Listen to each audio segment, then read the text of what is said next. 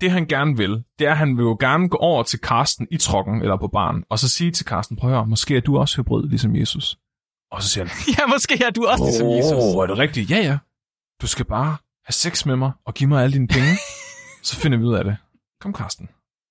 Okay, så det der i virkeligheden skete for ham, Rael, det var, at han, han blev bortført af aliens, der så sagde, du er i virkeligheden adopteret. Jeg har din rigtige far. Vi bringer en advarsel. Den følgende podcast handler om vanvittig videnskab. Al forskningen, der præsenteres, er 100% ægte og udført af professionelle. Mark og Flemming står ikke til ansvar for eventuelle misforståelser, men minder jeg om, at de altid har ret. Husk at være dum.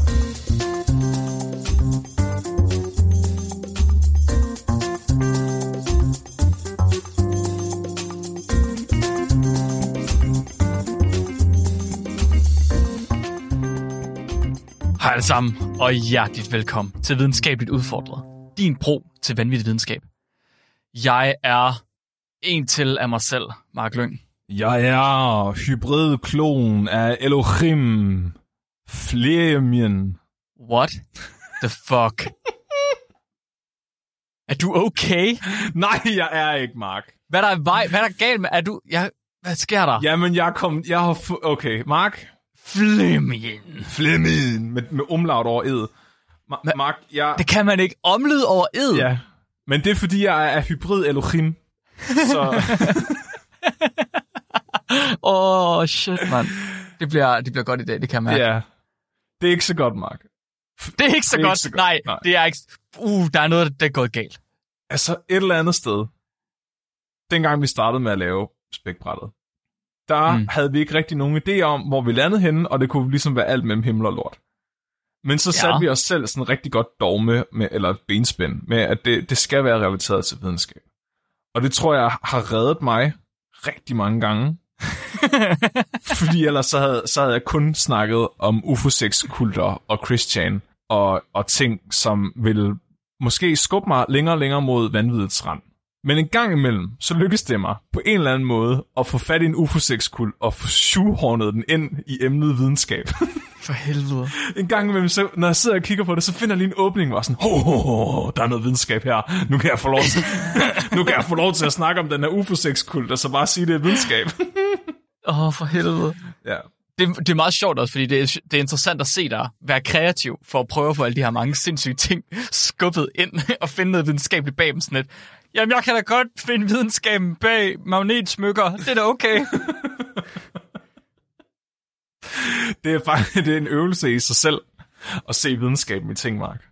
ja, jamen, det... Altså, du skal ikke overbevise mig. Jeg er meget enig. Ja, ja men det er godt. Det, det er faktisk bare det, det, det vi gør. Vi, vi viser folk, at der er bare videnskab i alting. Det er jo det, okay, det er jo lidt det, vi gør, Flemming. Nå, men øhm, jeg hører UFO 6 kult. Ja. Jeg er intrigued. What is it? Jamen, Udover det åbenlyse.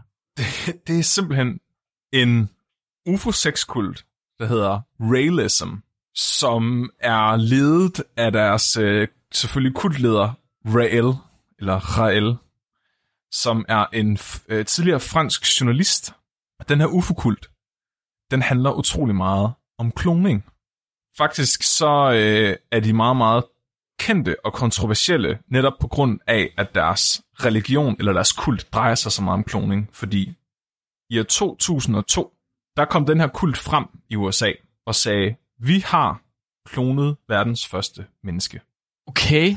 Men den her øh, første menneskeklon og forældrene øh, ville de ikke komme frem med, fordi de var bange for, at regeringen ligesom ville fjerne barnet fra forældrene, og forældrene ville blive Ja. straffet. Klart, det ville jo være synd for dem. Så der er aldrig nogensinde kommet nogen konkrete beviser frem for, at det lykkedes dem. Okay. Så det er der, jeg tænker, det kunne være meget sjovt. Som molekylærbiologer, vi rent faktisk bruge vores ekspertise til at vurdere, hvor plausibelt er det, at det faktisk er lykkedes dem at klone et menneske i år 2002, med datidens teknologi og de ressourcer, de havde til rådighed. Ikke særlig plausibelt. Okay. Var det det? Afsnit, afsnit over. Ja, tak for det alle sammen. ja, det var det. Det er godt, den helt rigtige attitude, Mark. Nu skal jeg nemlig Nå, det er overbevise dig om noget andet måske. Okay, fedt. Ja. Ej, åh, mm, okay, vi starter lige, mm, vi starter lige med noget UFO-sex-kult. Oh, Du kan, hvorfor sex? Hvor kom det fra, hvis de også kloner? Jeg forstår det ikke. Hvorfor er det overhovedet nødvendigt med sex, hvis man kloner? Nej, ja, det, og det er rigtig godt. Der, det kræver lige øh, nogle, nogle logiske hop, og så også mangel på logik for at, at forstå det. Så jeg vil meget gerne bede jer om... Ligesom af, ligesom af alle sexkult. Ja, Ej, jeg tænker, jeg, det er tit, når jeg sidder og læser sådan noget her, ikke? Jeg tænker sådan, hvis jeg var vokset op på et andet tidspunkt, eller under nogle lidt andre omstændigheder, så havde jeg helt sikkert givet det der med at være kultleder skud. Du havde været en virkelig god kultleder. Det er jeg faktisk ikke i tvivl om. Du har, jeg tror, du har alle de rigtige træk. Du er karismatisk, du kan overbevise folk om at gøre ting, de ikke normalt ville gøre. Jeg har overhovedet er ingen det. empati. Overhovedet. Ingen empati Nej, overhovedet, det er rigtigt. Du har myrdet op til flere dyr, både da du var barn og voksen. Og det er seriemorder. Åh, det er min fejl, undskyld. Er det det samme? øh, det kan det godt være. Ja, det tænkte jeg nok. Nogle gange kulminerer det i at være, altså, kulminerer det i at, at være seriemorder, kan man sige, at være kultleder. Ja, det er klart. Ja. Ej, det er jeg faktisk virkelig oprigtigt glad for, at du siger, at du vil være en god kultleder, Mark. Nej, der skrev i Discord. Tilde, er harmonika med Flemming ikke en kult? Jo, Tilde, harmonika med Flemming er en kult. Det er, at folk har indlagt sig selv til at lytte til Flemming. Og nu siger jeg, et, altså, jeg siger en amatør, og der synes jeg i virkeligheden, jeg har sagt noget pænt. Ja, prøv at høre. Øh. Jeg har spillet på live scener for folk, der har betalt for at komme og høre det. Og jeg har fået klapsalver. Ja, så er du faktisk professionel. Per det er rigtigt. Okay, ja. undskyld. En professionel, der næsten kan spille Lille Peter Æderkop. Og, og har indlagt sig selv, kommet frivilligt om torsdag og tirsdag, tror jeg, det der var, for at høre Flemming spille harmonika. Det er en kult. Du har ret, det er en kult. Du er kultleder, Flemming. Så hele mit liv er full circle. Ja, Kæft, mand. du startede en kult, du sluttede en kult. Okay, vi skal alle sammen have hvide tennissko på. Det er næste step.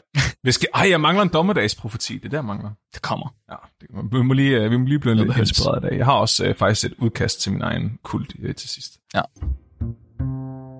Så realism er en meget, meget underlig kult slash religion. Øh, den er grundlagt i 1974, ligesom alle andre kulte og sekte nogensinde. Der var bare et eller andet med 60'erne og 70'erne.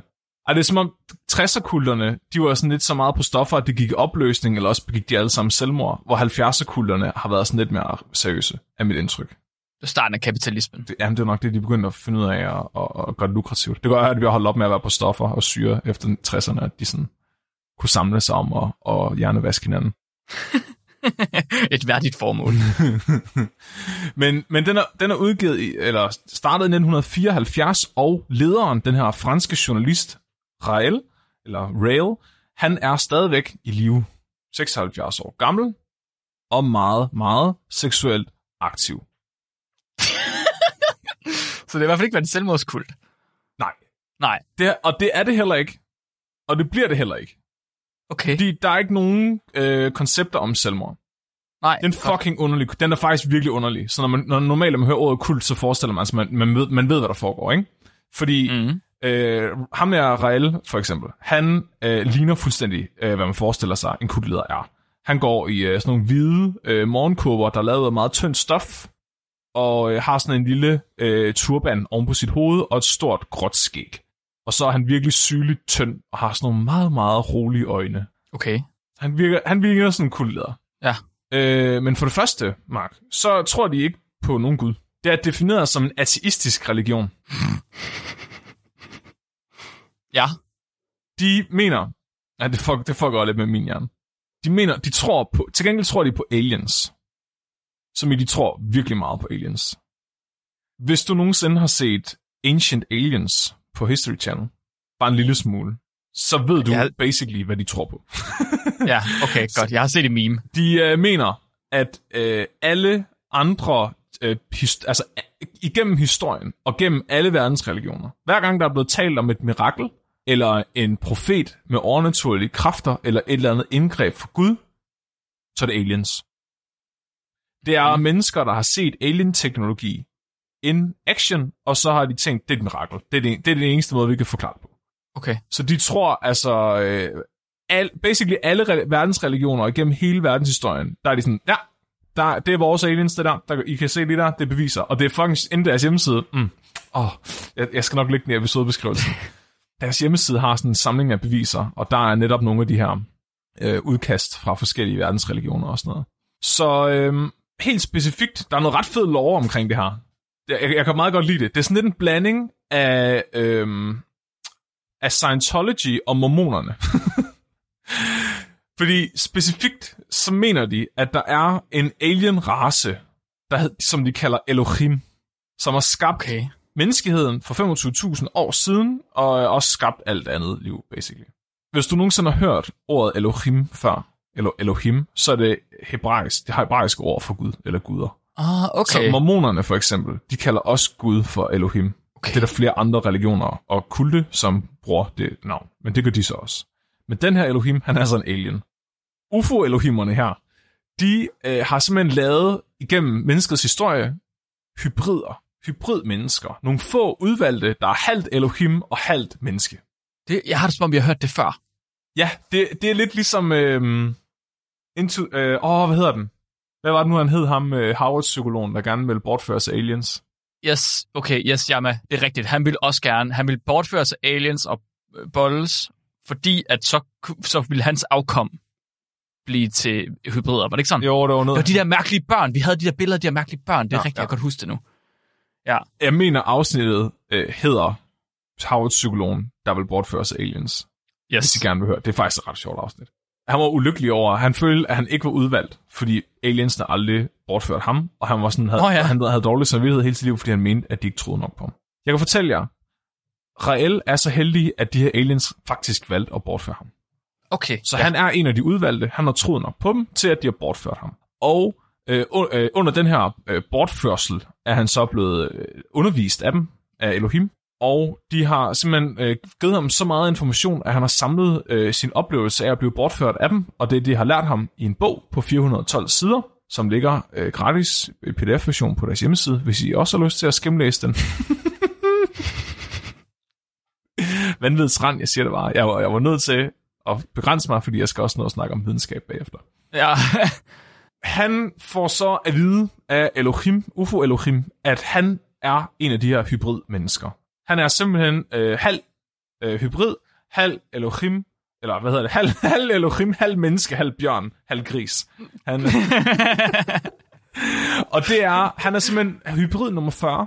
Så de tidlige, de foregående 39 hybrider, der har været lavet i menneskets 25.000 år lange eksistens, har for eksempel været, og det her der er ordret taget ud fra hans bog og hjemmeside, øh, Buddha, Moses, Jesus, øh, Mohammed og alle hinduguderne. Mm. Alle profeter i verdensreligionerne og guder, der har gået blandt mennesket, er hybrider. Det er bare de der, når man, når man udpeger historiske figurer på den måde, og siger, at de er det samme som mig, eller jeg er det samme som dem. Det bliver bare så søgt. Jeg synes bare, det, vil, jeg, det, jeg mister al troen på alt, hvad de har af religion på det tidspunkt, fordi det er sådan lidt, hvorfor skulle du nævne alle de navne? Hvorfor kunne det ikke bare være Kenneth ned for baren? Der var hybrider. Carsten, der sidder i truk. Jamen, var, Hvorfor skal de alle sammen være sådan nogle ybermennesker? Du er ikke ybermenneske. Du er ikke, ikke nu i hvert fald. Ej, men det er jo fordi, det han gerne vil, det er, at han vil jo gerne gå over til Karsten i trokken eller på baren, og så sige til Karsten, prøv at høre, måske er du også hybrid, ligesom Jesus. Og så siger han, Ja, måske er du også ligesom Jesus. åh, er det rigtigt? Ja, ja. Du skal bare have sex med mig og give mig alle dine penge, så finder vi ud af det. Kom, Karsten.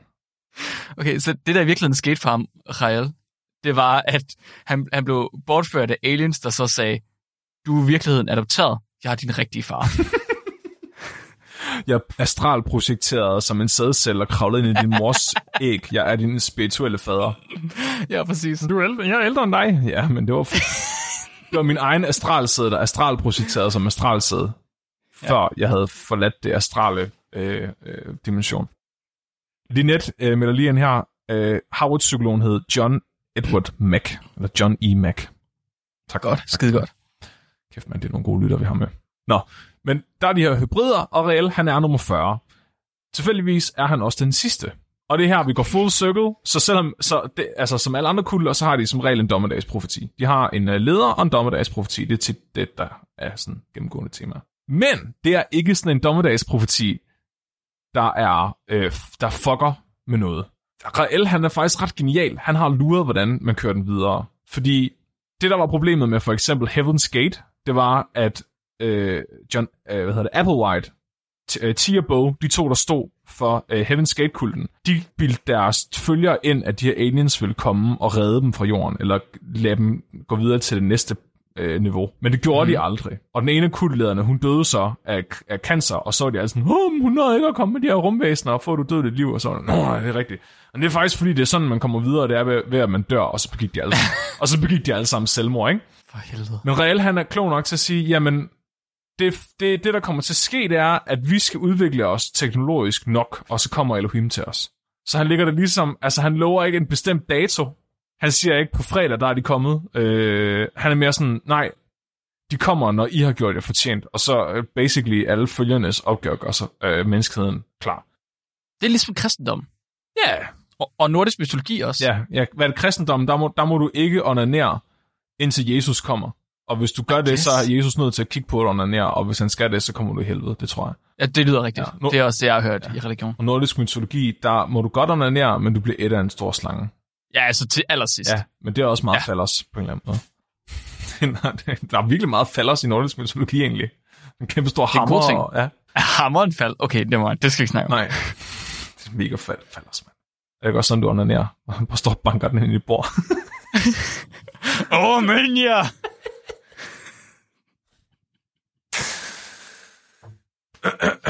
Nej, ja, så han, han siger simpelthen, at efter menneskeheden opfandt atombomben, så er vi gået ind i en age of apocalypse. Så de her Elohimmer, de har sagt, fuck, det var sgu da egentlig ikke så godt, at de der mennesker, vi har lavet, de begynder at bombe hinanden med atombomber, og nu, hvis, nu må vi hellere lige holde øje. Fordi lige nu, der fucker de rimelig meget op. Men hvis de formår at unfucke op, og nå til et bestemt teknologisk punkt i deres udvikling, og opnå verdensfred, så vil Elohimmerne øh, præsentere sig selv for menneskeheden, og basically sige, tillykke, GG, I har gennemført øh, spillet. Nu får I simpelthen lov til at spille på death mode.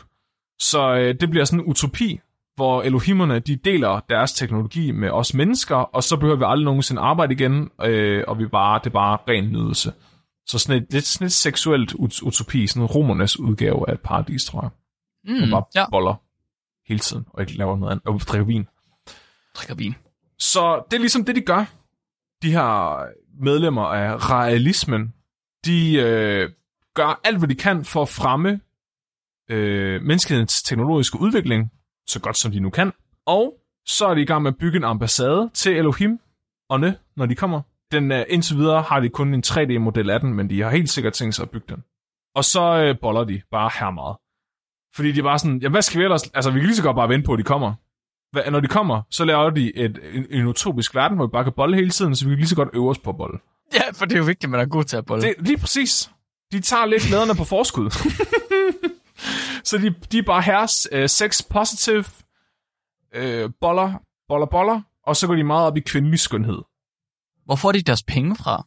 Øh, alle medlemmerne af kulten. De indbetaler, så de er, al, det er alle sammen gamle mennesker, der har arbejdet et langt liv. Det er øh, mennesker i alle aldre, øh, og hele familier. Og de er fra hele verden også. Der er øh, også øh, afdelinger i Afrika og Japan af realismen. Der er også en dansk forening fra øh, realisme. Så, så det, det basically så folk lever et almindeligt liv, hvor de går på arbejde og tjener penge, Nå, okay. og så ejer øh, kulten basically pengene. Det er i hvert fald den Okay. model, der er rigtig mange kulte, øh, der kører med. Okay, jeg forstår. Så ja. det er et internationalt kollektiv, hvor folk de bare boller i fritiden. Ja, ja, altså jeg tænker, at der er ret mange af dem, der bor sammen også, men der er sådan forskellige øh, Ja. niveauer af, hvor dedikeret du er, men basically handler det om, at du skal give dem en masse penge. Det er fucking Så forstår jeg. Se, så begynder jeg. Ja, der er en... Øh, jeg kan forstå det her. Så, så de har ikke koblet sig fuldstændig fra samfundet, ligesom nogle af de her kulte, de gør. Og det er rigtig smart, for det betyder også, at de kan indsamle en masse ressourcer ved, at folk tager på arbejde, tjener penge og indbetaler dem osv. Så de, de er stadigvæk medlemmer af samfundet. Og det er også som om deres tro er ikke så radikal, at de bliver udstødt. Fordi der er nogle gange med, med, en kul, med nogle af de her kulte, de vil øh, ligesom sige, at dommedag er lige rundt om hjørnet, lige om lidt skal vi alle sammen dø, og alle dem, der ikke er udvalgte, de skal også dø. De skal virkelig dø mere, end vi skal dø. Nu er de mere bare sådan, jamen lige om lidt, så kommer der nogle rumvæsener, og så skal vi alle sammen bare bolle hele tiden. Så det, Det lyder egentlig ikke så nej, godt. nej, og det er også sådan, hvor, altså, der er ikke nogen fare ved at lade dine følgere gå ud i samfundet. Fordi det er ikke sådan, at de får at vide en eller anden sådan, åh, vidste du godt, at det der, det er bare løgn. Jo, nå, det- jeg, jeg boller hele tiden. Det skal mega nice. Hvad er problemet? det er ikke...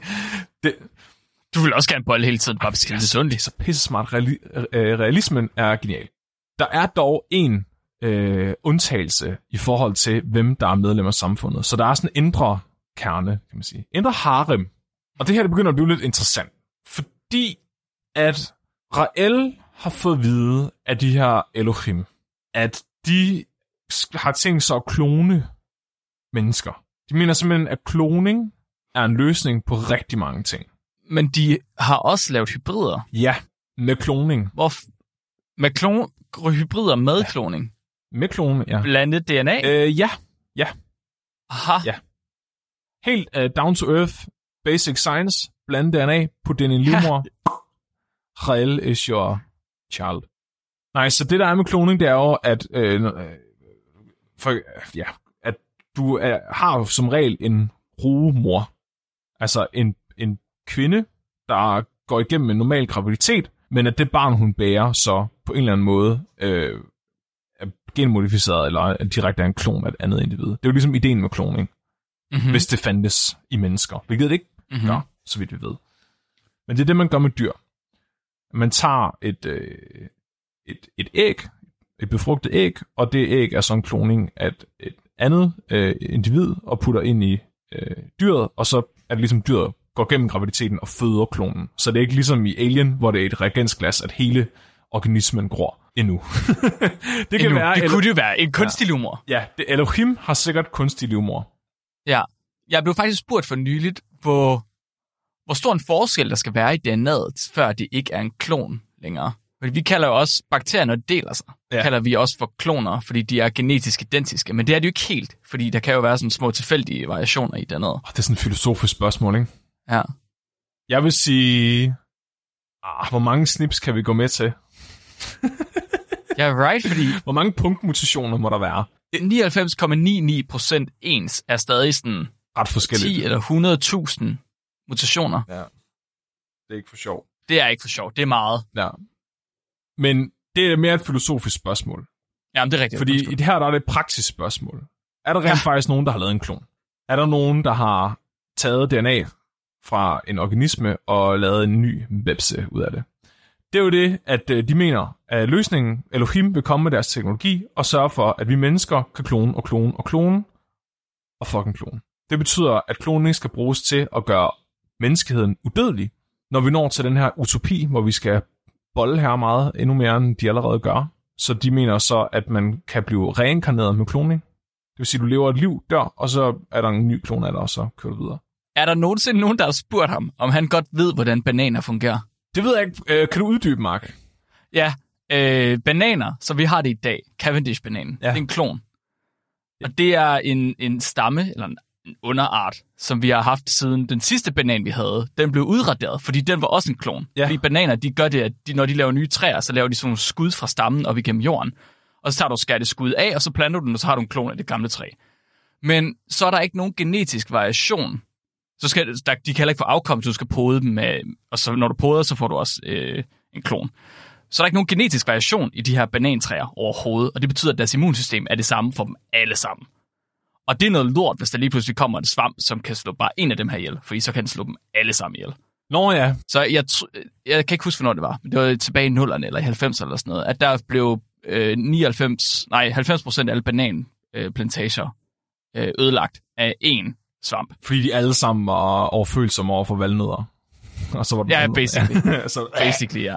okay. Og så kommer jeg bare til at tænke på, hvis nu at menneskeheden lige pludselig bliver kloner af den samme original, så skal der ikke meget mere til end en enkelt streptokok, der går lidt, der går lidt bananas. Nej, okay. Og så er der ikke mere menneskehed tilbage. Nej, nej, okay. Så han forestiller sig ikke, at alle mennesker skal være en klon af det samme menneske. Okay, Han der skal, får- bare være, der skal være små underpopulationer. Han forestiller sig, at... Og det er lidt svært, det har han skiftet lidt med. Selvfølgelig gør det. det, de, det de ta- måden, de taler om det på, får det til at lyde som om, at alle mennesker i verden, når, når de på et eller andet tidspunkt, når en person dør, har levet et naturligt liv og dør, eller dør i et trafikuheld, så vil man tage afmaterialet for den person og lave en babyklon. Og den babyklon vil så være i godsøjne en reinkarnation af den person, og på den måde er du udødelig. Okay, hvad med børn? Jamen, hvis du så har et barn, der dør, vil du så klone det afdøde barn. Så man får stadig børn. Ja, de vil jo så blive født af mennesker. Det vil sige, at vi bare aldrig nogensinde... Vi har aldrig en... Øh, vi, har, vi har ikke nogen dødsrate af det, jeg hører. Vi har kun en vækstrate. Ja, Når du tænker Ja. på, om man laver nye mennesker, som ikke er kloner. Ja, præcis. Det er et godt spørgsmål. Jeg tror ikke, det er så gennemtænkt. Jeg tror mest bare, Nej, han har okay. brug for at fortælle dem et eller andet imellem han boller. Ja. jeg kom til at tænke på, forresten, bananer. Ja. Rael, Rael, jo, jeg skal lige bolle færdig. De, hvad gør vi med, med, med menneskepopulation? Elohim har styr på det. Jeg skal lige have en bold videre. Farvel. Nej, men de mener også, at kriminelle, for eksempel school shooters og terrorister og Hitler, øh, øh, folk, der har gjort forfærdelige ting, men som så er døde og derved undgået straf, vil kunne blive klonet, og så i det nye liv, de får, blive straffet. Ja, det er en god idé. Det er en god idé, fordi der er ingen, der kommer til at sympati med de her meget forfærdelige mennesker og sige, skal vi ikke slippe dem løs, og så slipper dem løs. Jeg tænker mere på, forestil dig lige, du er en øh, kvinde, og du bliver nu gjort gravid med et barn. Det her barn er en reinkarneret klon af et øh, tidligere menneske. Du finder så ud af under graviditeten, det her barn, det er Adolf Hitler. Der er ikke nogen, der har sagt det på forhånd. og du bliver... Du har bare lige, du har lige glemt at læse rumorkontrakten.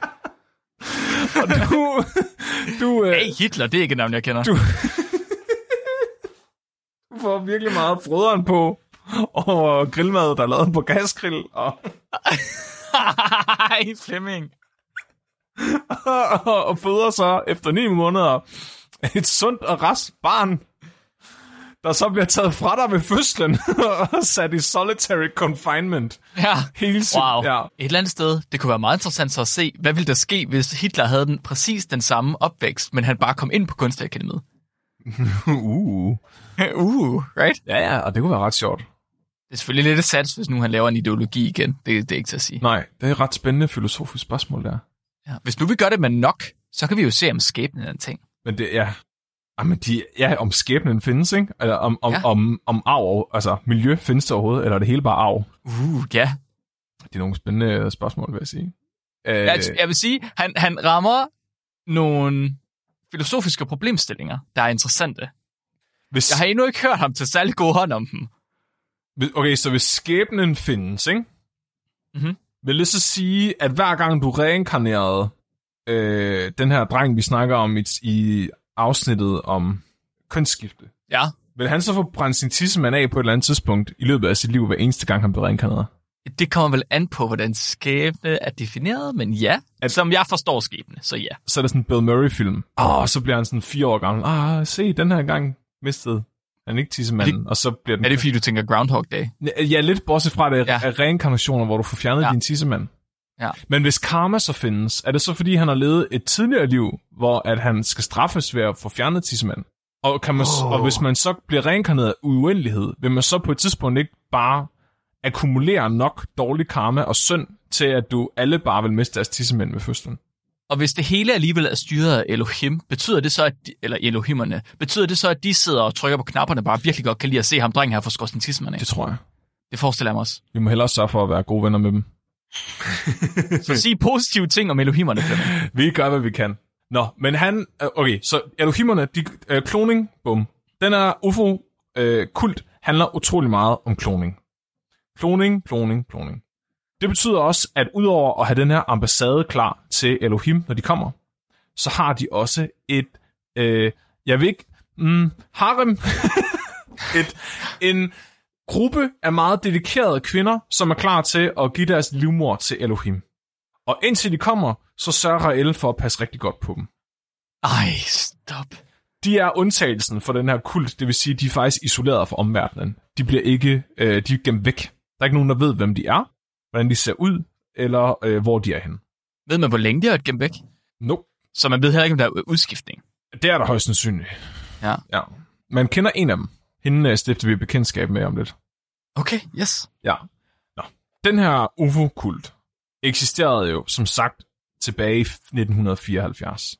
Og den blev sådan ikke rigtig skældt så meget ud. I Frankrig selv var man også lidt øh, sacre bleu, baguette, hvad fuck sker der her? Og så, øh, så stak han af til USA, så han er ikke i Frankrig længere.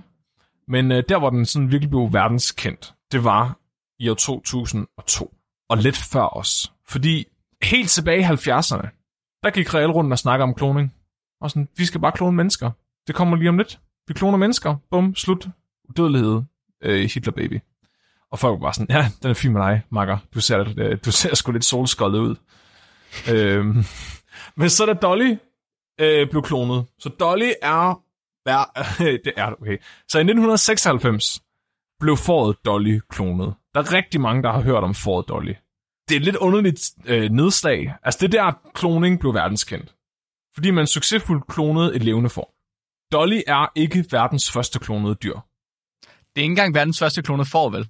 Øh, det er verdens første pattedyr, der er klonet med nuclear transfer.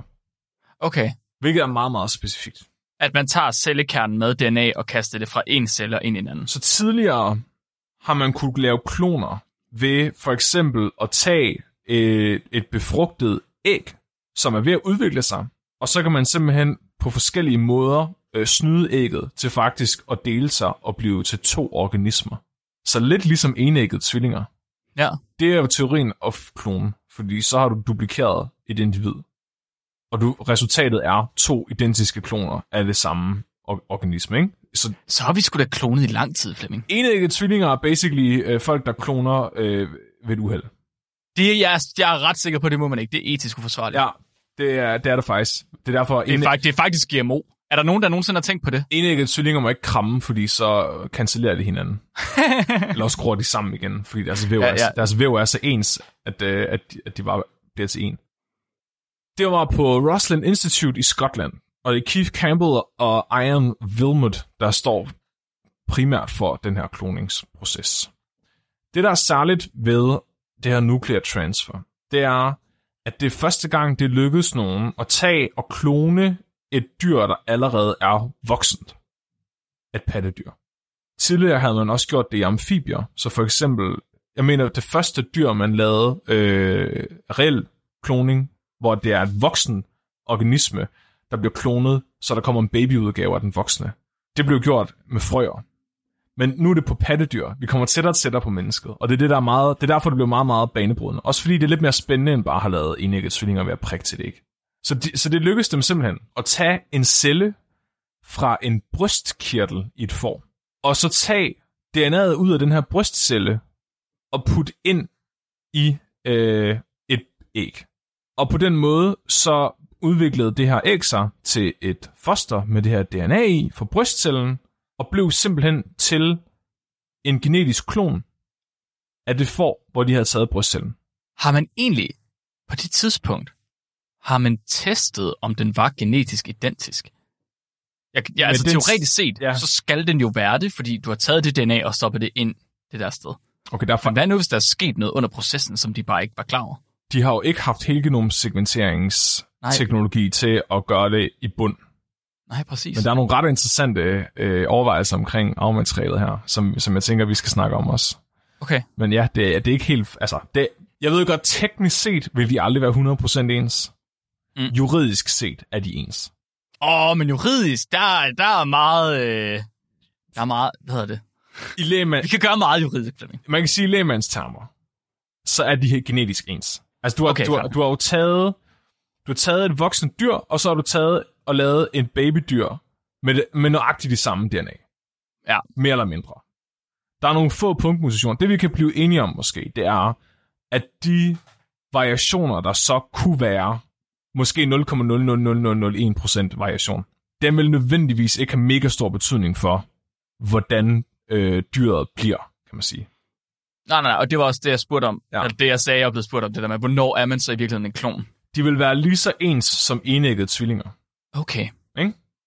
Måske, Ja. ja, Men det er igen forudsagt, at... forudsagt. Det er også... forudsat? For, Ja, ja, ej, whatever. for. For, ja, Det var en undskyld. for-joke. er, at, at DNA'et er blevet ind i. Og jeg ved godt, det lyder sindssygt, at det skulle være hoppet ud, der skulle hoppe, hoppe noget nyt ind i. Jeg siger bare, de ved ikke. Det kan de ikke vide. Nej, nej, men, men Ja, ja, ja, I get it, I get it. I understand. ja, det, det er lykkedes dem. De har valideret, at det er, det, det, det er den nukleus.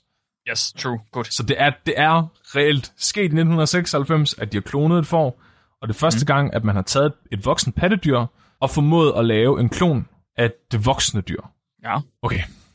Og øh, for, fordi det var fra en brystkirtel, så valgte de at kalde øh, fåret Dolly efter Dolly Parton, til alle zoomerne, der hører podcasten, så er Dolly Parton en country-sanger med meget, meget store babser. Forskere har verdens bedste humor. de, de har faktisk sagt ordret i et interview, at de kunne ikke forestille sig nogen andre med mere imponerende brystkirtler end Dolly Parton, og Ej, derfor kæft. mente de, at det var korrekt at kalde foråret for Dolly. Jeg kommer lige med en meget stort sidetrack. I, inden for billedbehandling og forskning i billedbehandling, der er der et meget, meget kendt billede. Og nu kan jeg fandme ikke huske, hvad det er, de kalder det. Men det er en kvinde, som øh, i tidlige tider fik taget et enkelt billede til Playboy. Mm. Det var der nogle forskere, der opdagede, og så sagde de, åh, det her billede her, det har godt nok nogle flotte kontraster, det kan vise alle vores gode algoritmer af. Og så har de croppet det, så man kun kan se hendes øh, ansigt. Og der er så meget kontrovers om det her billede, at det er blevet altså en helt videnskab i sig selv. Det var det, er øh, lidt blevet sådan en meme at bruge det, ikke? Fordi at Jo. Playboy havde faktisk stadig rettighederne til det. Ja, Ja. præcis. en svensk øh, model. Det er Det er rigtigt. en god, den, den skulle du have med i podcasten på et tidspunkt. Det er også en god historie. Nej, okay. Men det betyder, og det er ret fuck, det fucker med min hjerne, ikke? Dolly, foråret Dolly, har tre mødre og ingen far. Den har øh, den mor, som fødte den. Den har den mor, som de har taget brystkirtelcellen øh, cellen fra. Og så har de den mor, der har doneret ægget. Så det vil sige tre mødre og ingen far. Det er fandme LGBTQI plus minus venligt. Det synes jeg er ret sejt. Det er ret sejt. Nå. Det, er- det er queer, før queer blev queer. Det er ret queer. Nu kommer det spændende så. Fordi, hvordan, hvad, hvordan, hvordan kobler vi det sammen til Rael og hans kult? Jamen, Rael og nogle af hans samarbejdspartnere, de kommer frem i år 2002. Så det er seks år efter Dolly. Og siger, Halli halløj, vi har klonet verdens første menneske. Hun er et sundt og velfungerende barn, der hedder Eva og de nægtede at vise Eva frem, eller lave nogle tests, eller fortælle noget som helst. Det vildeste, de kunne lukke ud af dem, det var, at hun levede i Israel. Hvad, hvad kan man overhovedet bruge sådan en udtalelse til, hvis ikke vi viser hende frem? Hej, jeg har lige købt Coco Pops, men du må ikke se dem, og du må ikke få nogen. Gå hjem igen. Jeg har en kæreste, hun bor bare på en anden skole. hun har Okay, alle mand. de nyeste Pokémon-kort, og jeg må gerne låne dem. Nej, så, så og det, jeg synes, det er lidt interessant. Fordi så tænker man, åh, oh, de er fulde af lort. Men så bliver man også lidt, hmm, som molekylærbiolog bliver jeg lidt nysgerrig. Jeg tænker, kan det lade sig gøre, at de har lavet en klon? Med, vel at mærke, ikke bare en enægget tvillingklon. De påstår at have lavet en nuclear transfer klon. Så det vil sige, at de påstår at have taget DNA fra en voksen individ, eller i hvert fald noget, der ikke er et foster, og puttet ind i et æg, og derved klonet et eks- allerede eksisterende menneske. Så jeg tænker, der, der er to ting her, der er afgørende for, om hvor plausibelt det er, at de rent faktisk har gjort det. Den første der er, hvilken teknologi, altså hvad var, hvordan var, hvor teknologisk udfordrende ville det have været på det tidspunkt? Ikke? Hvor svært ville det have været at lave en menneskeklon? Nummer to det er, har de haft realistisk set ressourcerne til at gøre det? Så jeg kiggede lidt ind på det. Mhm. Så da Dolly blev klonet, der tog man egentlig ikke et, et befrugtet æg. Der tog man faktisk en oocyt. En oocyt er et, en kvindelig kønscelle, som endnu ikke har udviklet sig til et æg. Så oocyten, den øh, gennemgår nogle øh, trin, hvor den basically skider en hel masse kromosomer ud, som den ikke skal bruge, sådan så den ender med at blive til et ubefrugtet æg med 23 kromosomer. Det vil sige halvdelen af moderens arvemateriale. Mm. Fordi så kan sædcellen komme, som ikke som er den mandlige pendant til det her ubefrugtede æg, med sine 23 kromosomer, og så bim, bum, så er der 46 kromosomer. Det er det, der er i de fleste mennesker. Tillykke, du er nu et befrugtet æg, a.k.a. en psykote. Og er det hormonelt bestemt, at de smider det her DNA ud af cellen? Det er en øh, del af kønscellecyklus, når den deler sig. Okay, okay, så det er ikke i forbindelse med den almindelige øh, kvindelige cyklus også? Øh, altså, hvornår celledelingen Hvornår? sker. Jeg tror, cyklusen handler om, hvornår ægget kommer ned. Ja, præcis, men det var mere sådan, hvis den skal smide DNA'et ud, og den skal gøre det før sædcellen kommer. Ja. Hvordan sørger den for... Er det bare noget, den gør? Nå, det er fordi, det er, en, Eller- det, er en, det, er en, det, er jo ikke, det er jo ikke et æg på det tidspunkt, det er en oocyt. Nej, Så det, ja. den bliver først til et ubefrugtet æg, når den har gennemgået nogle trin af celledeling. Ja. Okay. Så det er ikke, Okay, den, den bliver ikke smidt ned i livmoren, før den er blevet til et ubefrugtet. Ah, okay, fair nok. Yes, jeg er med. Ja. Godt. Så vidt, så håber jeg. Okay. det mener jeg altså. Jeg mener ikke, øh, at, at den falder ned i æggebakken. Men det kan da godt være, den gør det. Ej, Nu tager vi ikke sige noget. Det går lige meget, folkens. En kønscellebiologi osyt- er ikke min specialitet. Hvorfor skal du altid op i kønsdelen, Mark? Nu, nu Det var er, vi dig, lige... der går, det er dig, der er kønsdel Vi, nu. nej, vi er molekylærbiologer. Vi snakker om celler. Vi snakker Det ikke, var også det, jeg sagde. Vi Kønscellebiologi. vi snakker ikke om fufar og fifi og alt det Det der. var ikke det, jeg sagde. Nå, nå. Du hører bare, hvad du vil høre. Ej, nu bliver jeg nødt til at finde ud af, hvor sytterne de ligger henne, for helvede. Det kan vi ikke, nu kan vi ikke bare sige, det ved vi ikke. Nu bliver vi nødt til at finde ud af det. Det er sjovt, fordi på engelsk, det er to ord, så på engelsk hedder den oocyte. Så det er, fordi det er et spøgelse. Uh, site. Hehe, Jeg hører overhovedet ikke efter længere, Mark. det er okay. Det er kun til discord lyder. When... Ja, okay. Når man googler oocyte, så kommer der a cell in an ovary, ovary which may undergo meiotic division to form an ovum. Ovum is a mature female reproductive cell. Du har ret. Du har ret. Lad os sige det. Ja. Lad os bare gå ud fra, at jeg har ret fast. Ja. Men, det, det, jeg burde, så jeg har faktisk ret meget vid, egentlig forhåndsviden om det her, fordi det var det her, jeg arbejdede med, da jeg arbejdede på Amplexa. Så jeg, jeg har arbejdet med, specifikt med gentests inden for, øh, hvad hedder det, øh, reagensglasbehandling. Så var der også, øh, hvad hedder det, den dude, der sad... Der, der er specialist i ugesytter. Ja.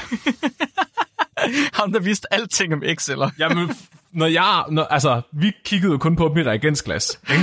ja. Der var ligesom hele menneskedelen, var ligesom ikke en del af det, vi lavede. Det var ude i fertilitetsklinikerne, den slags foregår. Det er klart. Nej.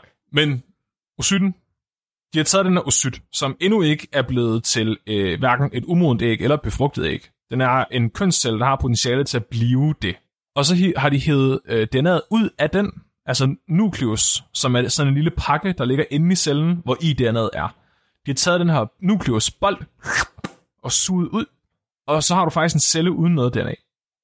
Det er lidt fucked. Det hedder en enucleated cell. Det betyder, at den er afnukleeret. Der er ikke nogen nukleus i længere.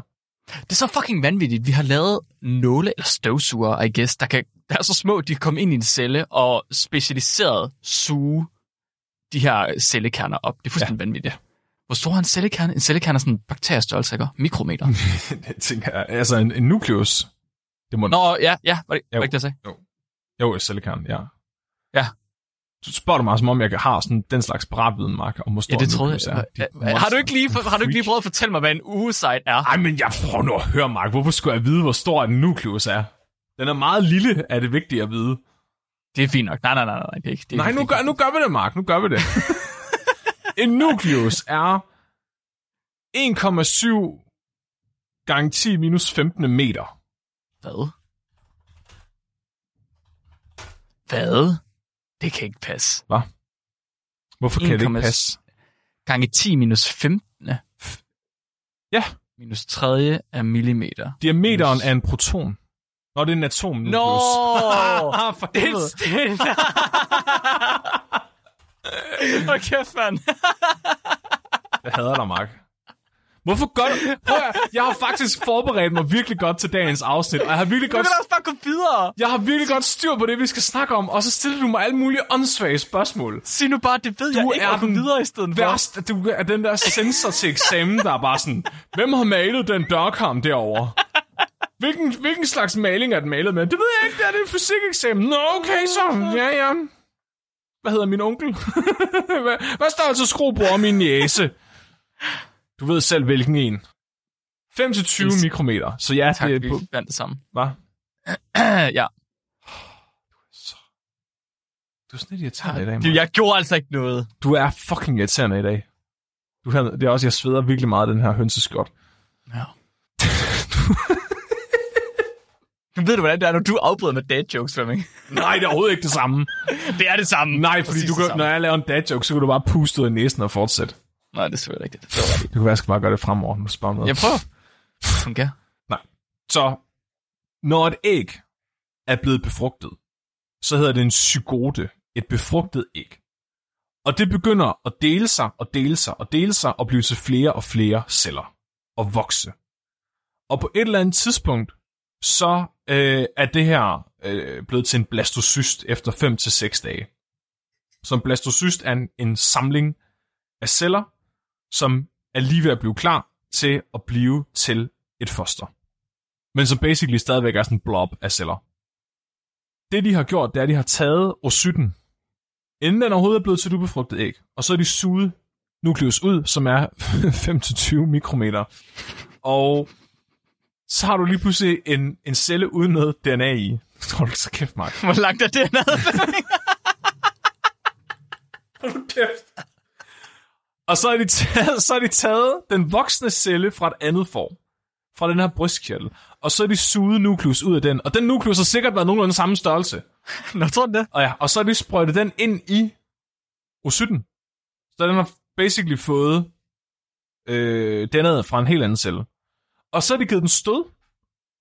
Og så af en eller anden grund, så er den bare sådan, Nå ja, Nå ja, jeg er, da, jeg er sgu da egentlig et befrugtet æg. Og så er den begyndt at dele sig. Holy shit, what? De giver den stød, ja. efter den har fået den ned? Ja. What? Det lyder syret. Og så begynder, jamen, så begynder den at dele sig, og øhm, simpelthen bliver til en blastocyst. Og så bliver den, øh, når den er blastocyst, slutningen af blastocyststadiet, efter en lille uges tid, så kan du tage den og putte den op i livmoren på et, øh, en roefor, og så i teorien skulle den jo så udvikle sig til et foster. For, I don't understand. Hvor, hvorfor strøm? Hvad sker der? If it works, det er jo magi. Works. Ja. Det er kraftigt ligesom alt andet i molekylær biologi. Det er bare ren magi. Vi aner ikke, hvordan det fungerer. Det er bare sådan noget, det har man gjort i 60 år. Hvorfor? Det ved jeg ikke. Der er faktisk nogle... Okay, så der er faktisk flere ting stadigvæk den dag i dag med reagensglasbehandling, altså også i, i, i mennesker, med hvordan man behandler de befrugtede æg, som er lidt en black box. Hvor man er sådan... Det går nogle, nogle gange, skal man lige fjerne den her kappe fra cellen, eller punktere ægget, så bliver det bare bedre. Men vi, altså, sådan lidt håndværk. Kan man da ikke? Det kan ikke være, det, kan ikke, det skal være en videnskab. Øh, hvis det virker, så virker det, Mark. Fuck, det er kraftet. Jeg, oh. Men, Men, ja. men man, så- i teorien... hvis det- Kom så, Mark. hvis det er tilfældet, Flemming, Mhm. så er det umuligt for mig at komme med et kvalificeret bud på, om det her det har været muligt for dem. Fordi hvad de har gjort, kan lige så vel lade sig gøre, som det, som forskerne har gjort. Altså, hvad, hvad relæerne har gjort. Railians. Ja, men alligevel, altså... Man, jeg tror ikke, man skal kæmpe sig af, hvor avanceret det alligevel er. Altså, du, du tager ikke bare en osyt ud af et menneske, og holder den i live, og dyrker den i et reagensglas på et bord, uden at have noget kunden, og du tager ikke bare og suger en nukleus ud. Altså, Er det, for, er, er det blandt andet fordi, at nukleus den er 5-20 mikrometer i diameter? er den det? At det, at det er fordi, det er lidt svært at suge den ud? Er det ikke... Hvor, hvilke Hvor var, det bakterier- godt, vi fik, hvor var det godt, vi fik den detalje på? Ja, det, jeg, jeg er sikker på, at lytterne har en meget mere beriget oplevelse af dagens historie ved at vide størrelsen i, mikrometer på nukleus. Jeg har en mere beriget oplevelse, Flemming. Du er syg i hovedet, Mark. Det er det vigtigste. Der er sgu da ikke nogen, der har noget koncept op, hvor meget det er. Jo, hvis de sidder og kigger på mikroskopibilleder rigtig meget. Det er øh, cirka en bakterielængde, Okay, hvis hvor, den er stavformet. hvor lang er en bacillus? Den er 4 mikrometer længden. 4-5. Okay. Det Der kan man se. Større end en bakterie, faktisk. Ja, det er, ja, det er den faktisk. Det er faktisk større end bakterier. Så er det ikke så vildt at suge den op, måske. Men der er flere andre øh, kloningsprotokoller, hvor man også tager nukleus fra en voksen celle og putter ind på andre tidspunkter i den her cyklus. Så du kunne også tage et befrugtet æg, en zygote, og hive nukleus ud af den, og så erstatte den med nukleus fra en anden celle, og så fortsætter den så med at gro bare med noget andet arvemateriale så tror jeg ikke, du behøver at give den stød, fordi så har den ikke en identitetskrise. Så ved den godt allerede, at den er. Det er sjovt, det der med, at man skal støde, for at den ligesom forstår, nu er jeg befrugtet. Du kan også, øh, du kan også tage på et senere tidspunkt i zygoten, altså hvor zygoten faktisk er begyndt at dele sig og blive til flere celler, så kan du tage nogle af de celler og gøre det med, og så vil de bare gro videre og blive til en blastocyst alligevel. Okay, fair nok, fordi jeg skulle til at spørge, øh, når man har den der psykote der, ja. om det skal være før det trin, fordi så vil du have et vist tidsramme, du skal være indenfor, hvilket gør det sværere endnu. Ja, på et eller andet tidspunkt er der så mange celler, at det ikke er praktisk længere. Klart. Men jeg, jeg tænker også godt, at du i teorien vil kunne tage og lave nuklear, nuklear transfer på flere af cellerne i cellemassen? Nej, fordi du skal faktisk adskille dem i processen, så det er nok bedst med en. Det er i hvert fald meget, meget, meget, meget fucking underligt og syret, men alligevel ret simpelt. Det er ret simpelt at lave en klon alligevel. I forhold til dengang jeg var 6 år gammel, og jeg troede, når nogen sagde, at de havde klonet et eller andet, var bare sådan, wow. Det er noget med, med, med sådan en skab med laser, man går ind i. Bare, nej, det tager bare den her meget, meget lille nål og prikker. Men er det ikke bare fordi, at vi er ret dårlige til at klone endnu? Vi har ikke fundet ud af, hvordan man kloner voksne ting, så de er voksne. Vores kloninger er ikke så seje nu. Nej, de, de, Nå, du, du får bare en celle ud af og så skal den celle vokse. du vil gerne have sådan noget Star Wars-kloner, hvor de, Start, hvor de ja, bliver voksne på tre år. ja, præcis. Eller Ja. sådan noget Rick and Morty-ting, hvor du ved, hvor de gror virkelig hurtigt. Ja, men de har stadigvæk babys mentalitet. ja, mm, yes. Supersoldater, der bare går og putter alle håndgranaterne ind i munden. Gok, gok, gok, gok, gok. Så nu ved vi, hvordan man kloner.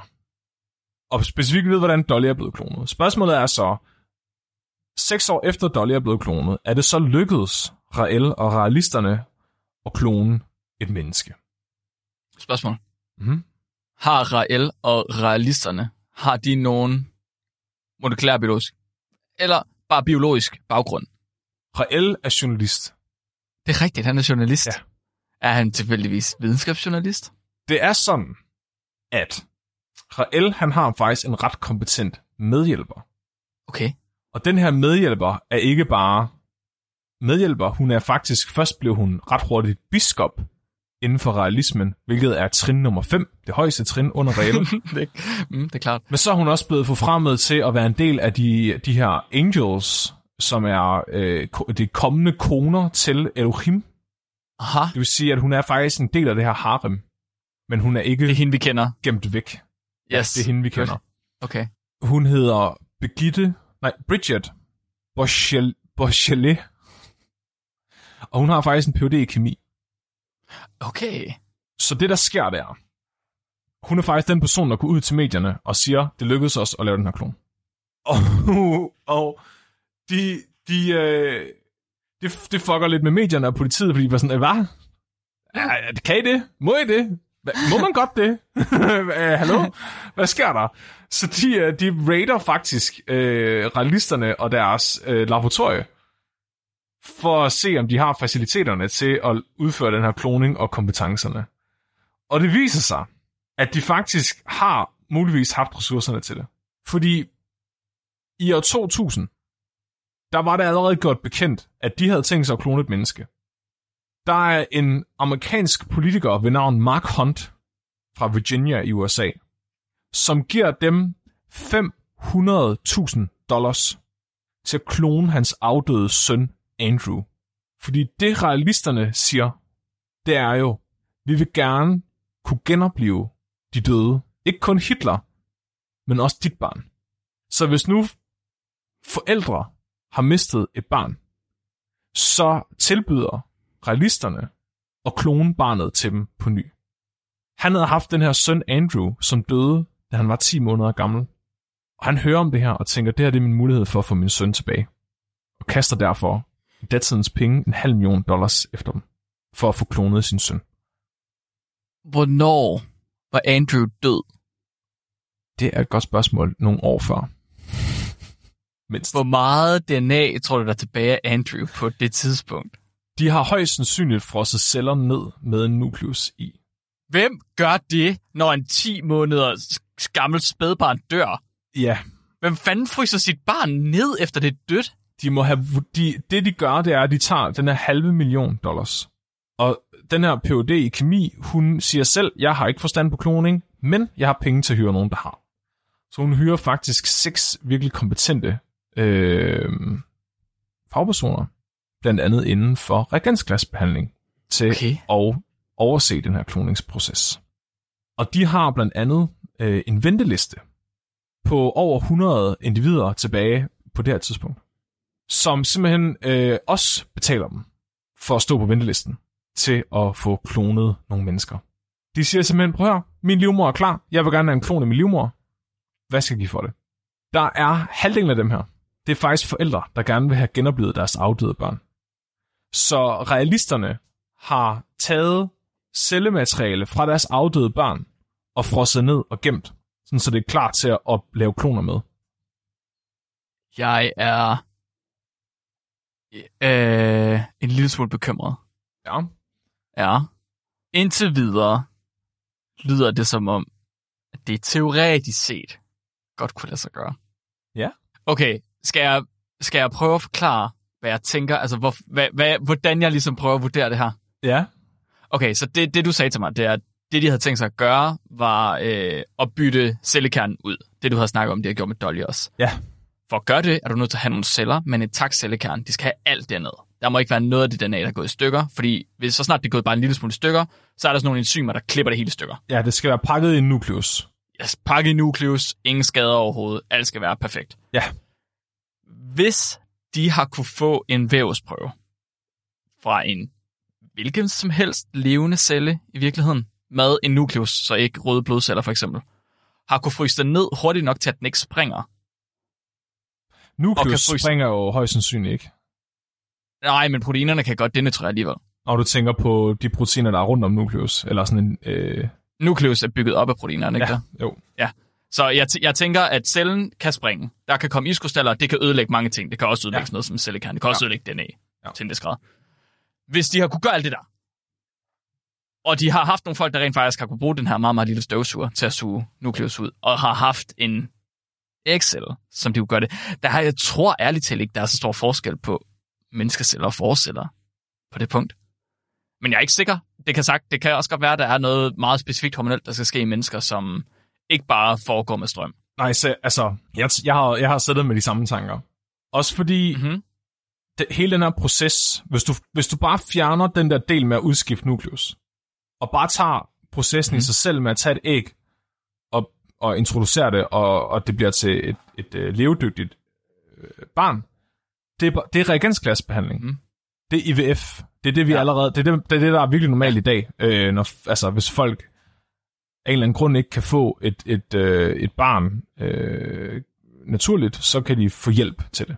Øhm, er det, okay, nu spørger jeg dumt, fordi jeg ikke ved det, men er det ikke øh, at blande æg og sædceller, og så håbe på, at Der er faktisk forskellige måder at gøre det på. Der er ikke så mange, der gør det på den måde længere. Okay. Der er flere, der okay. bare øh, introducerer med nål, simpelthen. DNA ind i... Ja, øh, så ja, simpelthen okay. giver sædcellen et skub. Og det er også nogle gange, fordi donor... Øh, en af grundene til, at de kan være sterile, det kan være simpelthen, fordi øh, sædcellerne ikke kan finde ud af at svømme. Men ja, Ja, ja, i reagensbehandling, der tager man øh, et øh, ubefrugtet æg fra øh, kvinden, og man tager, og det kan også godt være fra en donor, for eksempel en tredje øh, person, og så tager man sædcellerne, eller bare sædcellernes arvemateriale, befrugter ægget i, en, i et reagensglas, det er derfor, man kalder det reagensglasbehandling, så øh, begynder ægget at dele sig, og bliver til en blastocyst, som så på et tidspunkt er moden, og kan reintroduceres øh, i livmoderen, og vil så derefter forhåbentlig, hvis alt går som planlagt, udvikle sig til et foster. Mm-hmm. Eneste andet indgreb, for at det er en kloning i stedet for, det er på et eller andet tidspunkt at udskifte nukleus med nukleus fra en anden celle. Det kunne du gøre øh, på det ubefrugtede æg, og give det stød. Du kunne gøre det øh, efter, altså på det befrugtede æg, øh, som allerede er gået i gang med at, at vokse. Og du vil også kunne tage potentielt nogle af cellerne efter celledelingen er startet, og gøre det på en af dem i stedet for. Så spørgsmålet er, den her teknologi, vi i dag bruger med reagensglasbehandling, hvor udbredt var den ved årtusindskiftet? Fordi det her det er jo noget, vi gør i dag. Det tager vi nærmest for givet at gøre i dag. Så selve den proces, jeg lige har beskrevet, er egentlig ikke en særlig stor udfordring. Altså jo, det er selvfølgelig er det svært, og det kræver ekspertise, og det kræver de rigtige redskaber. Men det er ikke, altså det der, det der er udfordringen i reagensglasbehandling, det er selve, øh, efter du har introduceret blastocysten i, øh, i, i livmor, hvad der så sker. At den sætter sig fast. Lige Og, alt præcis. sådan Og, at, ja. Ja. så IVF, som vi kender det i dag, reagensglasbehandling, har åbenbart været noget, man har gjort øh, siden 1980'erne. Så det første IVF-barn er født i 1978. Så det vil sige, på det her tidspunkt har teknologien fandtes i cirka 20 år, hvilket betyder, at der er rigtig mange øh, mennesker, der har været kompetente nok til at kunne udføre proceduren, og har haft udstyret til at gøre det. Især i USA.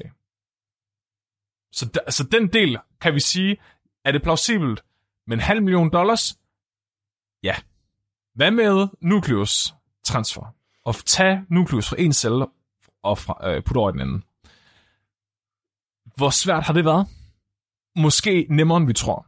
Jeg fandt øh, protokol for, hvordan man gør, og den protokol er for første gang, det lykkedes nogen at lave en klon med den her specifikke procedure. Vi skal tilbage til frøen. Mm-hmm. Allerede tilbage i 1952 kunne man få den her teknik til at fungere med at overføre en nukleus, og så stadigvæk have en levedygtig celle. Man tager en, øh, en nål, en meget, meget lille nål, og punkterer øh, ægget, hvis det er ægget, man vælger at lave indgrebet på, suger nukleus ud med den her lille bitte nål, fjerne nålen, og det kan lade sig gøre, og så vil den lukke sig igen, og, og stadigvæk være intakt, uden at være øh, helt punkteret. Så har du en enucleated cell, som ikke har nogen nukleus. Du gør det samme på øh, værts, altså på, på den øh, voksne celle, og hiver nukleus ud der, og der behøver du ikke engang være så forsigtig, fordi den behøver ikke overleve. Der er faktisk nogen, der beskriver, at du bare kan tage og ødelægge cellen, og suge hele lortet op, og så bare puste ind i en anden celle. Så du er ligeglad med, at der kommer alle mulige andre proteiner og ting med ind. Bare du får nukleus med.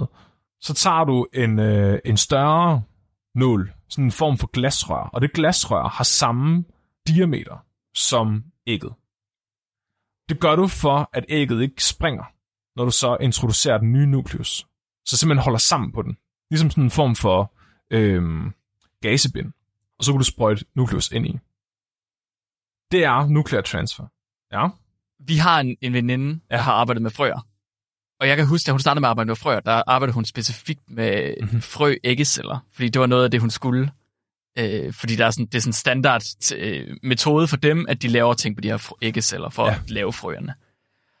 Og det er noget med, at de, altså, du har jo set et, et frøæg, I guess, det er jo, det er jo basically en, øh, en haletus uden hale nu. De er jo gigantiske. Ja, ja. Kæmpe, kæmpe, kæmpe store.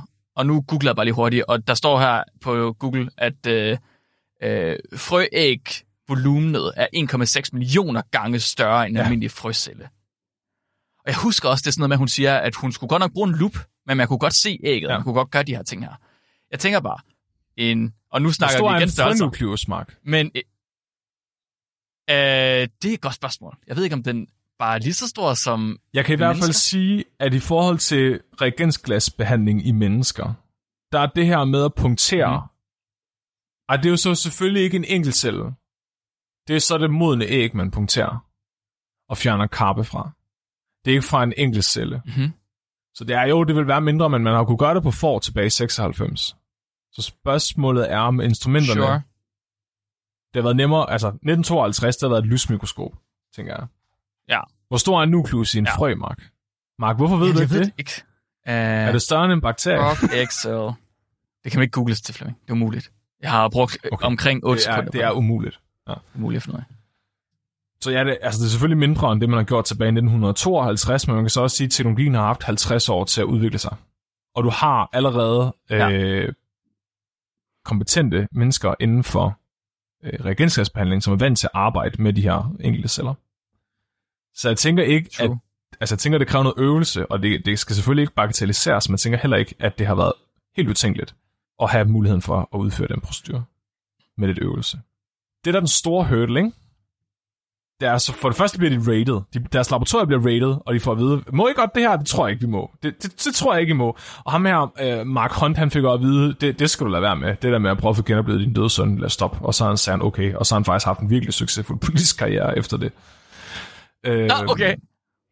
Men alligevel, så er det jo så allerede året efter, at de siger, at det lykkedes dem at klone et barn, og i år 2002, der siger de jo så, at barnet er født. Det er simpelthen, fordi de bare flytter deres laboratorier til Bahamas. Og der, der er det stadigvæk den dag i dag. Så øh, det, det er simpelthen en underorganisation af realismen, der hedder Clonate. Og Clonate står hende her, øh, Bridget, for. Og hun er også den udvalgte, øh, der skal overtage kulten efter Rael. Mark, da de skulle klone Dolly, selvom Hmm. Så, så det var det, vi snakker om med reagensglasbehandling. Det der udfordring, det er nødvendigvis ikke at nå til at have en moden blastocyst det er at få den til at sætte sig fast, og få den til at udvikle sig videre, og have en succesfuld graviditet. Ja. Dolly var forsøg nummer 277. Okay. Så vi kan sige, selvom at de har kunne gøre alt det, vi lige har beskrevet, så har de stadig været nødt til at prøve måske rigtig mange gange, for det lykkedes at gøre en af de her rumøder gravid. Til det, der svarer hun selv, hende her lederen af Klonat. Hun siger, jamen øh, det er okay, fordi vi har rigtig, rigtig mange frivillige kvinder, der står og klar til at bære de her klonede børn, og de er indforstået med at skulle undergå abort, hvis barnet viser sig at være misdannet ved en ultralyd. Så det er simpelthen en kult af frivillige kvinder fra realismen, som gerne vil tjene Elohim, ved simpelthen at lade deres livmor blive fyldt med de her kloner af afdøde babyer. Så det vi har etableret nu, det er, hvis jeg kunne få fat i en fertilitetsklinik, en kompetent læge derfra, og måske en molekylærbiolog med en meget rolig hånd, de har haft pengene til at gøre det, og de har haft frivillige rumøder nok til at gøre det. Og deraf også ægdonor. Tror du så, de har lykkes med at klone et menneske? Teoretisk set, så kunne de godt. Altså, jeg siger ikke, at de har gjort det, fordi så siger altså, jeg siger ikke noget, før jeg ser evidens. Var lykkes Fisken på dem disken, at klone mennesker, og de oprigtigt tror på, at Elohim er på vej. Vil det smarteste ja. så ikke være bare holde sin mund, så man kan få lov til at fortsætte, og så tjene kassen på, at rige mennesker betaler en millioner for at genopleve deres døde barn. Men så du siger, at de ikke burde have sagt Jeg tænker bare, det kan godt være, at de har proklameret det, men fordi de ikke fik den modtagelse, de havde regnet med, har de bare valgt ikke at sige noget. Fordi de er virkelig ligeglade. Med om andre ja, folk. ja, fordi altså, de ved jo, de har ret. dem. Hun sagde også, da hun afslørede, at de havde klonet succesfuldt født det første klonede menneske, at de faktisk allerede havde fem graviditeter mere, der ville øh, afgive børn til den vinter, kommende vinter. Men så efter det, så har de trukket sig og ikke snakket videre. Men Clonate findes stadigvæk, og hun er stadigvæk øh, hans svorne efterkommer. Og de øh, opererer i Bahamas. Altså spørgsmålet er, hvor mange penge de stadig får til det. Om, om deres investorer, de ser nogle resultater. Hvis de kan klone. Ja. Hvis, de har, hvis det lykkes dem for 20 år siden at klone, ikke? Prøv at forestille dig, hvor lang tid de har haft til at, at raffinere processen. Altså, Ja, ja, klart. og hvis den her politiker var klar til at give dem en halv million dollars, Ja, mange penge og andre, de har, de har en her af ægdonorer, og de har en her af æg, øh, altså hvad hedder det, rumøder, som alle sammen er klar til at give deres krop og helbred gratis til sagen. Så det, du prøver at sige til mig, det er, at der er muligvis en kult, en sexkult derude, Ja. en alien sexkult ja. derude, der har lært at klone mennesker, men som ikke vil dele ud af det, fordi de vil ikke have, at andre bliver en del af deres alien sexkult, fordi at da de sagde det første gang, så sagde andre, ah, fyberbab, og så siger de, nå, så må I ikke være med. Så må I bare ikke Ja. være med i lejen. I må ikke være med i hulen. Nu er det vores alien sexkult, og vi laver kloner, og I må ikke være med. Jeg siger i hvert fald, det er ikke umuligt. Det er ikke umuligt, det er rigtigt. Det er ikke umuligt. Man skal, det, man skal aldrig sige aldrig. Altså, det jeg vil sige, det lykkedes først mennesker at klone aber i år 2018. Altså, det lykkedes først at klone en abe i år 2018. Så det vil sige, 22 år efter man klonede et får, lykkedes det at klone en abe. Så måske er det sværere, end vi regner med. Jeg vil sige, hvis, hvis man hører det her, og med det samme siger, der er jo nogen, der kan klone, de vil bare ikke fortælle, hvordan vi gør det. Så er man nok lige hurtigt nok, fordi man har ikke set noget evidens endnu, og så er det måske lidt det samme som at, du ved, sige ja tak til en konspirationsteori. Det. Kunne jeg aldrig finde på. Og det skulle ikke under mig, at det her det er en del af en konspirationsteori. Eller andet Jeg har faktisk ikke læst om nogen, der synes, findes- tror, det er plausibelt. Alle fejrer dem væk og siger, mm. Nå, Ja. okay, det er faktisk sjovt. Det havde jeg troet, der ville være nogen, som var sådan, ja, for helvede, altså, det er de sådan kan. generelt, øh, generelt øh, accepteret, at, øh, at man mener, at det har de højst at de bluffer. Det er ret interessant. Altså, vi finder nok ud af det på et eller andet tidspunkt. Ja, hvis det er Elohim aliens, de kommer. Ej, Ja, ja. Mark, altså jeg har faktisk noget mere. Jeg ved godt, vi har snakket længe. Men der er, ja, der er noget mere. Så du snakkede om det her med genetisk enshed. Hvornår... Jeg snakker om det her med størrelse på æg. Okay, vi starter med... Jeg har aldrig hørt dig blive, jeg jeg har har- jeg- mig i et afsnit før. Jeg sveder, jeg har det så varmt. Jeg sidder bare... Sveden løber af panden på mig. Og så, spørger, og så stiller du mig sådan et eksamensspørgsmål. Og jeg sådan- og jeg, det er fordi, jeg har fået sådan nogle nye trøjer med høns på. Og de lavede sådan noget, ba- Ja, de og så de lavede så sådan noget tæt. badebuksestof, og det er virkelig, virkelig varmt. Oh, du må godt snak, snakke færdig. Det skal nok, det skal nok lade være. så tager vi, okay, lad os starte med størrelsen på nukleus og på æg og sådan noget, ikke? Fordi, hvad nu hvis jeg fortæller dig, at den første succesfulde kloning blev udført i 1928 ved hjælp af et babyhår? Så tror jeg ikke på dig. Hvad? Der, der var en øh, forsker ved navn Hans Spemann, som tog et hår fra sin baby. Fordi det hår var så tyndt, at han under et mikroskop kunne binde håret rundt om en salamander embryo.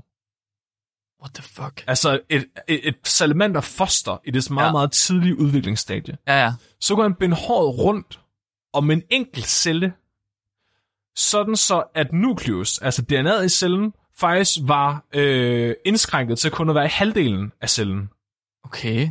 Den halve celle begyndte så at dele sig og blive til en, ja, en salamander. Og så giver han slip på håret.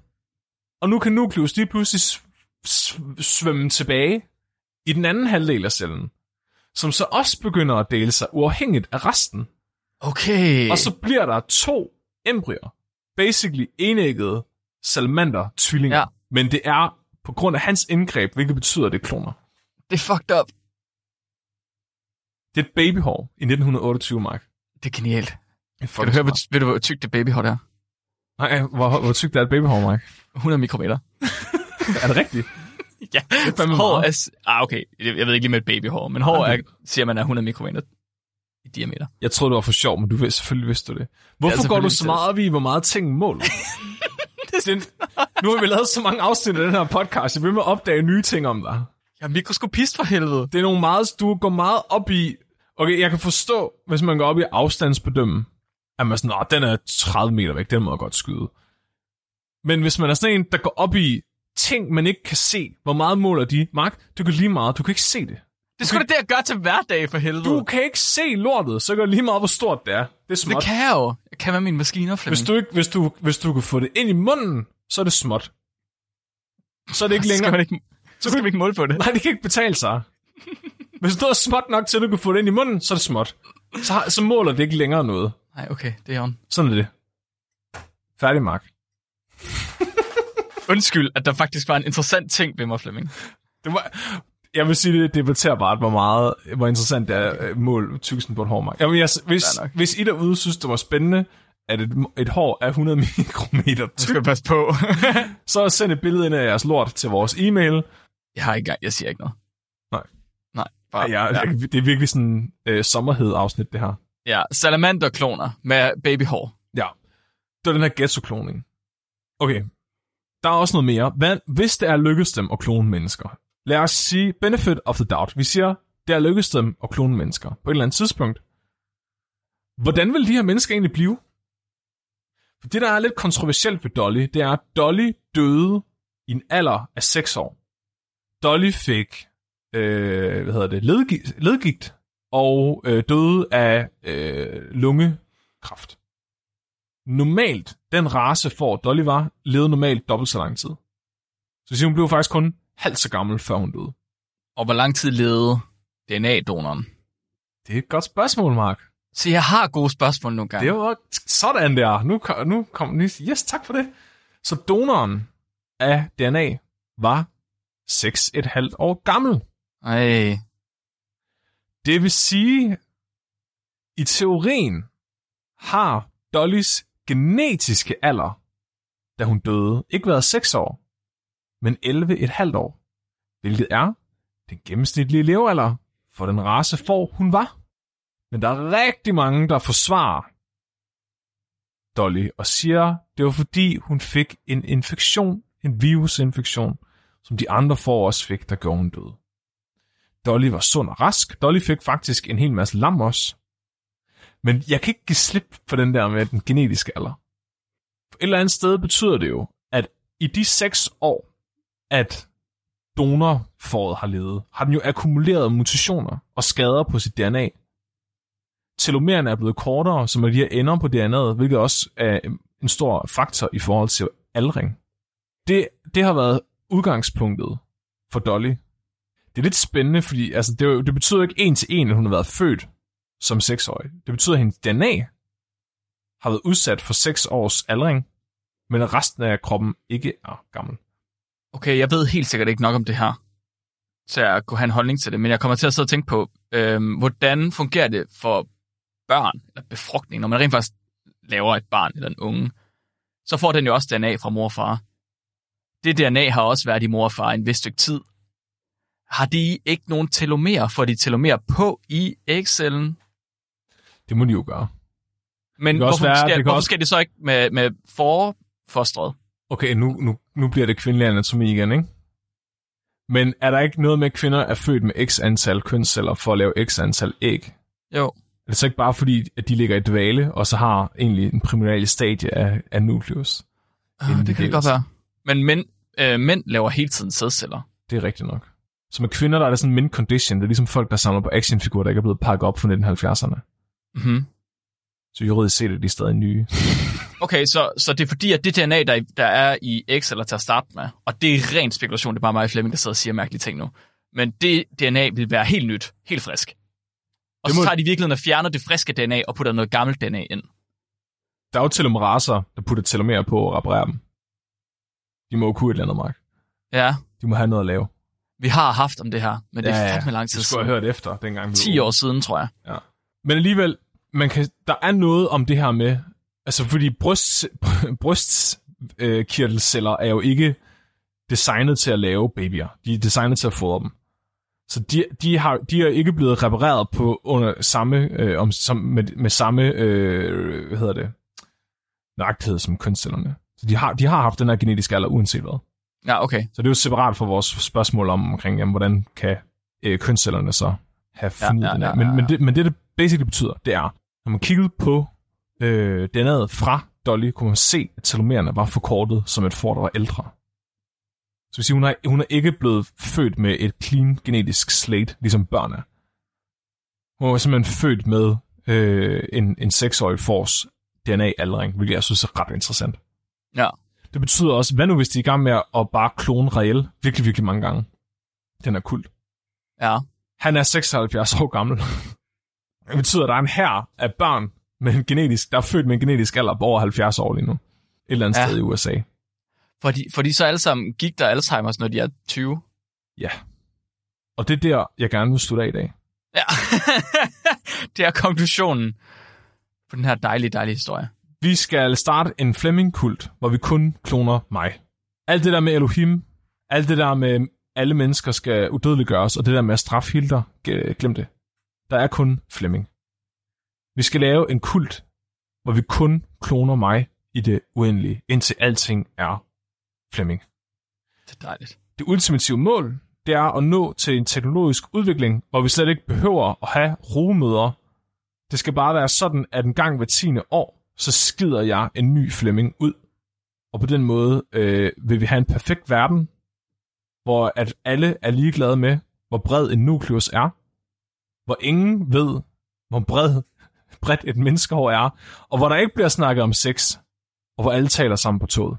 Jeg har det som om, du ikke kan lide mig i dag. du er virkelig led i dag. Undskyld, Mark. Så stiller jeg bare spørgsmål, og så er det bare de forkerte spørgsmål, jeg stiller. Du kan ikke tåle varme, Flemming. Det er godt, du ikke er i Singapore. Ja, ja. Jeg drak også en kop kaffe, da vi startede. Det var måske lidt. Nå, det var en sindssyg historie, Flemming. Øh, Jeg troede faktisk, det allerede var sådan, at Flemminger de blev til. Det kan godt være. Det var derfor. Du har bare ikke fået- gen- Du har ikke været gammel nok til at få historien af din far endnu. Nej, jeg er bare født genetisk som 70-årig. Ja. Det var også derfor, du havde lyst til at navngive dit barn efter en form for Flemming. Nå ja, Svending. Det måtte jeg ikke. Svending. Nej, det måtte du ikke. Endnu. Det var øh, et gruopvækkende afsnit. Og så dog, jeg ved ikke, gør det egentlig noget, hvis de har fundet ud af, hvordan man laver kloner? Er det i virkeligheden et problem for os? Altså personligt er jeg ikke imod kloning. Inde. Men jeg er heller ikke imod at genmodificere mennesker. Jeg synes, det er lidt spændende. Nogen burde blive genmodificeret. Jeg, jeg synes, at det er mere uetisk, at nogle af de mennesker, der så tydeligt overhovedet ikke er egnet til at være forældre, får lov Mhm. til at formere sig, end det er, at vi ikke får lov til at lave børn med seks arme. Jeg er meget enig. Jeg er meget enig, Flemming. Det er meget mere spændende at være til forældreaften i børnehaven, når man kan samle, og man kan behandle sine børn som Pokémoner. Mit barn, det kan hoppe på sin hale, ligesom en Kængurustylte. Og det er spændende. Så har man noget at snakke om, ikke? Kaste dem efter hinanden og battle. Ah, men altså, alle, der har børn, de ved det der. Man sidder, over, man sidder i børnehaven og skal snakke med hinanden. Åh, dit barn er også... Skider også. Ja, Det er utroligt nok. ja. Så står der... Nå ja, dit barn er også derovre. Ja, det er det. det er altså, man skal have noget at snakke om. Er der faktisk en situation, hvor du er dårlig til small talk? Jeg var til sommerfest i børnehaven i sidste uge, og jeg sad og gemte mig inde i legehuset hele aftenen. jeg lød som om, jeg sad inde i legehuset og legede med børnene, men jeg sad bare derinde og kiggede og ventede på, at jeg måtte gå hjem. Så snart det er voksne mennesker. jeg kan ikke. Det kan ikke, Mark. Jeg kommer snart til Fyn, Flemming, så, så kan du være sammen med mig i stedet for alle de andre voksne. Åh, oh, tak, Mark. Ja. Ja, Flemming, vi har simpelthen snakket så længe nu. Jeg har det så varmt. Skal vi ikke... Øh, vi, tager, vi gemmer lytterspørgsmål til Okay, okay, okay. Øhm, så der er jo lige en hurtig call to action. Vi har en tier, vi har en webshop, vi har en Facebook-side. Vi kan lide dem alle sammen, og vi kan lide alle dem, der har noget med det at gøre. Tak. Gør det. Øh, næste uges afsnit kommer til at handle om... Fuck, jeg havde den lige her. Den er forsvundet for mig. Jeg havde den. Ah, ja. Øh, muligvis, og jeg vil lige, jeg vil lige give mig selv øh, lidt, lidt, lidt råderum fordi jeg er i gang med at flytte i hus og skrive PhD på samme tid. Så hvis jeg nu finder ud af, at et af de emner, jeg har fundet, ikke er så interessant alligevel, så tager jeg altså det andet. Men der er nogen, der har øh, pitchet en historie til mig, om at øh, der var et eller andet sydamerikansk samfund, der havde et problem, fordi at pi var lige med 4 i deres samfund. Og det har bare givet en masse rigtig, rigtig fucked up ting. Hvad? Ja, Men pi er jo altid 3,1414. men det var det jo bare ikke for dem, og det fuckede jo bare rimelig meget op for dem. Og det kunne jeg godt tænke mig at, at læse om og dykke lidt ned i. Så det, Det- gør vi sammen. Det lyder matematisk umuligt. Det glæder mig til. right? Ja. Jeg tror også, det var det, der gik galt for dem, Flemming. Ja, de levede bare Okay. en, de levede i et land, hvor fysikkens lov fungerede anderledes. Ja. Og igen, hvis nu jeg finder ud af, at det er en røver, så tager vi noget andet. Det skal Okay. nok øh, det finder vi ud af. Ja. Ellers, øh, så er vi klar til dagens dyrefakt. Er vi ikke det, Flemming? Jo, kom med det. Dagens dyrefakt er sendt ind af Tilde, vores egen dyrefakt Tilde. Og øh, det er meget relevant. Hun har skrevet ind, at hanmyrer, de kan ikke have nogen far, men de har en bedstefar. Og det er fordi, hanner kommer fra et ubefrugtet æg, hvor hunder kommer fra et befrugtet æg. Det er par- partenogenese. Åh, oh, det er underligt. Kan du huske, vi havde det? Det der, hvor hanner, de kunne spontant opstå. Nej, hvor man kunne få børn uden it works. Det er smart. Tak for fact til Tak, det. tak til det. Mit navn er Mark. Jeg er Flemming. Du er blevet videnskabeligt udfordret. Husk at være du.